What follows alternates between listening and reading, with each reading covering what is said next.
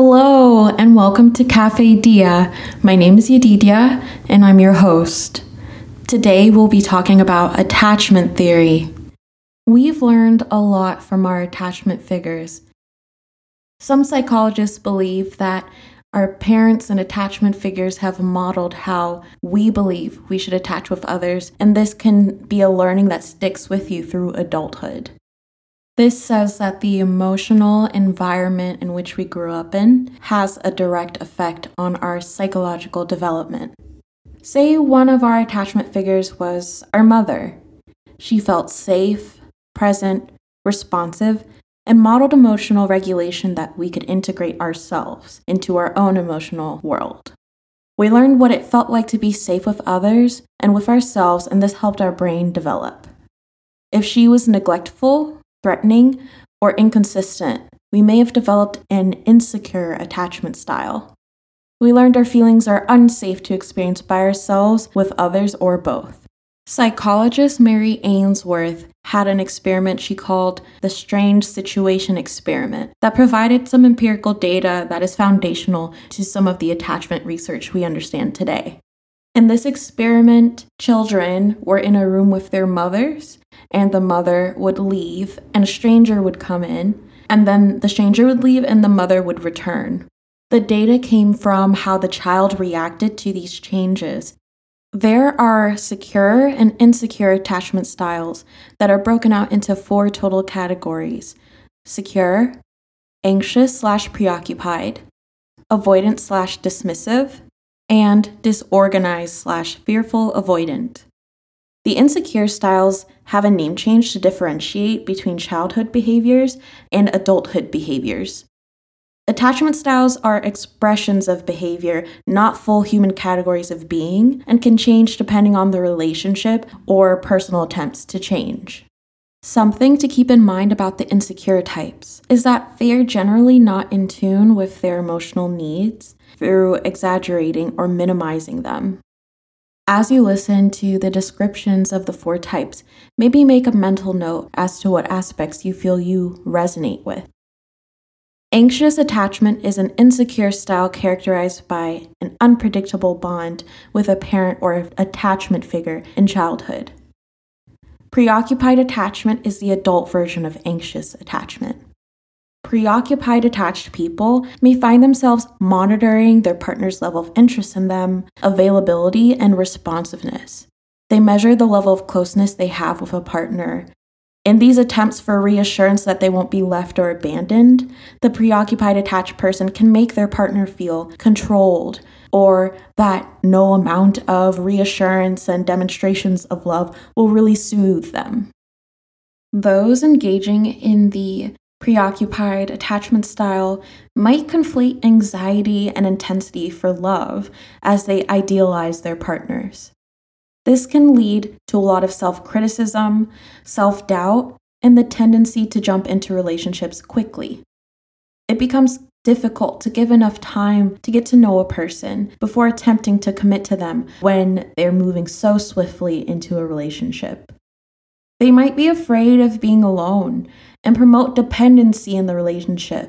This can look like promoting closeness through compulsive caretaking or depending heavily on their partner. When they're feeling their partner may be becoming disinterested or distant, the preoccupied attached person can become needy, possessive, or demanding for connection and reassurance. So, for our next type, this would be the avoidant attachment style. The child using an avoidant attachment style can appear to be calm or distant from the outside, but on the inside, they may actually be experiencing some form of anxiety and stress about their connection. This can be the resulting strategy from an upbringing featuring a neglectful, absent, and unavailable attachment figure. Their parents or caretakers may have been critical or focused on high achievement or were emotionally distant with them, resulting in an understanding that the child's emotional needs are to be detached from and filed away for later or maybe never. They may learn to act like they don't have any needs at all. This disconnection from the child's own needs can make it difficult for them to recognize the bids for connection and attention in others, as they don't have a framework for understanding it within themselves. An adult using some of these strategies and tactics would possibly be identified as engaging in dismissive attachment. Those using the dismissive attachment style can rely heavily on logic and have challenges with memory related to their childhood. As they learn to minimize their emotions, they might have flattened the emotional peaks and valleys of childhood and replaced them with simplistic narratives. They also tend to keep others at a distance and avoid rejection, criticism, and emotional intensity. They might even pride themselves on their hyper independence over self reliance and see others as too dependent, weak, or needy. This may be because of a projection of the traits they don't appreciate about themselves being pushed onto others, and they might put on a front of high self esteem and positive self image when that really isn't the case at all. The third and final insecure attachment style we will discuss is the disorganized style. The disorganized style of attachment can appear chaotic, as they exhibit behaviors attributed to both the anxious and avoidant styles, with what appears to be not a discriminating strategy as to when they function under either style. This is a style most associated with trauma. Children using this style may have seen their attachment figure as threatening, dangerous, or scary. This can look like a parent or attachment figure that has their own unresolved trauma and has low ability to regulate their own emotions. When they react to this child, the child perceives their reaction as threateningly over responsive or terrifyingly non responsive. When this attachment style is activated, the child wants to both run towards the attachment figure for comfort from the fear and danger, and simultaneously run from the attachment figure in self protection, as the actions of the figure are the reason that the child needs comfort and care. The adult using similar tactics is classified under the fearful avoidant attachment style. They can fear both being too far and too close to romantic partners. What they've learned about attachment is that though they may want connection, it may come with a lot of pain and danger. Jessica Fern, in her 2020 book Polysecure, shows an example of a person using this attachment style. They were asking for attention from a partner, and then they can swiftly withdraw once the attention is given, or even lash out about it. When someone is acting from this style, they may look more anxious or more avoidant than a perfect split of the use of these strategies. They could even operate from a secure attachment style in most scenarios, but revert to a fearful avoidant style in specifically triggering scenarios.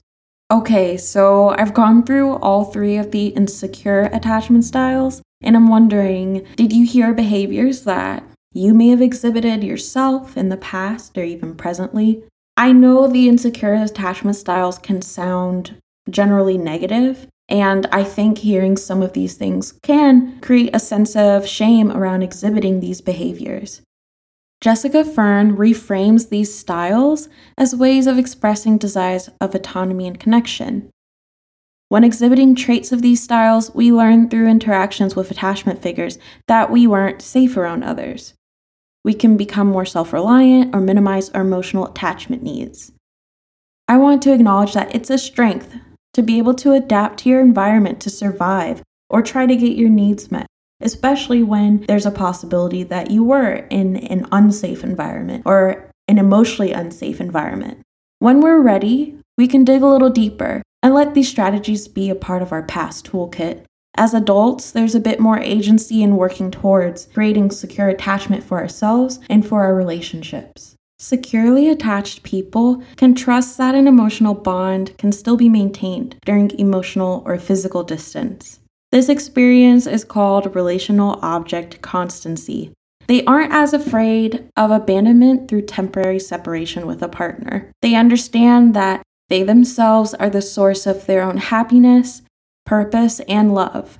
Securely attached people also understand that they're responsible for their own emotional regulation. We can use the example of someone who is using the anxious or preoccupied attachment style. They may immediately, when under any sort of emotional upset, look outward to have someone else to talk to and immediately process with them. Someone with the avoidant or dismissive attachment tactics may push their feelings aside and really productively work on something related to school or their job and file those emotions away very far and deep into their subconscious. A securely attached person understands that they may need to take a moment and understand what they're feeling, and if they need to reach out to someone or feel that that would be helpful, they will. So, this is just to show that securely attached people operate from more of a balanced perspective because of the relationship that they've built with themselves. If the secure attachment style resonates with you, that's awesome. If not, Jessica Fern calls secure attachment gained after using insecure attachment earned secure attachment. So you can grow into utilizing earned secure attachment as your main style. We've talked a bit about attachment theory, and now I want to incorporate something that's somewhat related. It's called the Dynamic Maturation Model, or the DMM.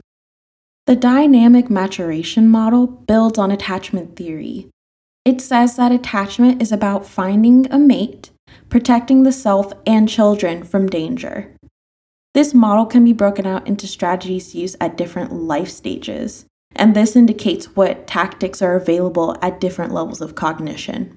Just like attachment theory, aspects of this model were adopted from Mary Ainsworth's three part model to describe human behavior in reaction to environmental danger. The main categories are separated by their use of cognition or affect. The first strategy is type A. Type A is mainly delving into cognition. People using this strategy expect outcomes that they have experienced in the past will happen again in the future. They reduce awareness to their negative feelings and avoid doing what they expect will lead to punishment. Those using category type C are labeled under affect. These individuals are motivated by their feelings. They don't have the confidence generally that they know what will happen next in a scenario of danger, so they let their feelings guide their behavior. Some using this technique will pretend that they're feeling good, and this can look like pretending to be brave when they're really terrified, or smiling when they're actually angry. Because they're led from their feelings and generally don't trust their ability to predict the factors in their environment, it's hard for them to learn from experiences because they generally will always go with what they're feeling in that moment. The last type is type B. This person uses both cognition and affect in balance. They can use direct, reciprocal, and open communication of feelings and expectations. From what I understand, secure attachment is a lot like type B. Anxious slash preoccupied attachment is likened to type C, and avoidant slash dismissive attachment is similar to type A. To my understanding, the equivalent of disorganized slash fearful avoidant seems to be present in combinations of type A and type C through subpatterns. The three main categories I discussed, type A, type B, and type C, are visualized on a wheel and can be broken out to somewhere around 29 subcategories and patterns that are a mix of many different things. You can visit the Family Relation Institute linked in the show notes for a visualization of the type variations on a wheel. There, you'll be able to hover over the type and read a bit more about it and understand how it resonates with you. Some people find the DMM to be too simple or too complex, or a mixture of both. Attachment theory and the DMM are not forms of therapy, but they can be incorporated into therapy. They're tools that are especially useful in relational therapy with individuals, couples, or families.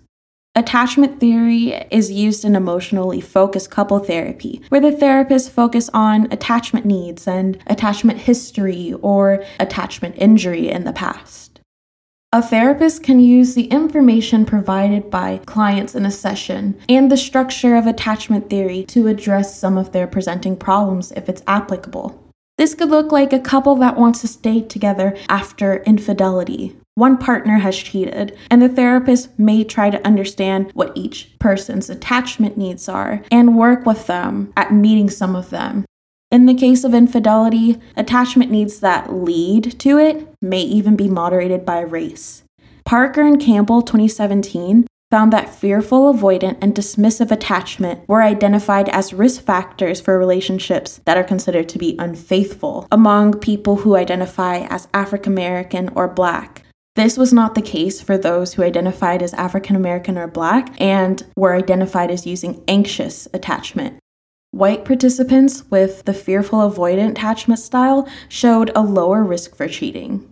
This was just one experiment, and this is among their participants. So maybe some similar studies exist, or will come out to validate these results and expand findings to other races or other aspects of relationships, like gender. It was nice to gather all of this information in one place, but I definitely feel like I just scratched the surface. If you found this interesting, I'd recommend reading Polysecure by Jessica Fern referenced in this episode. Whether or not you're considering polyamory, there's a lot of good information shared, and the questions you can ask yourself or your partners in relation to secure attachment are really useful. All show notes are linked in the description. Thanks for listening, and until next time.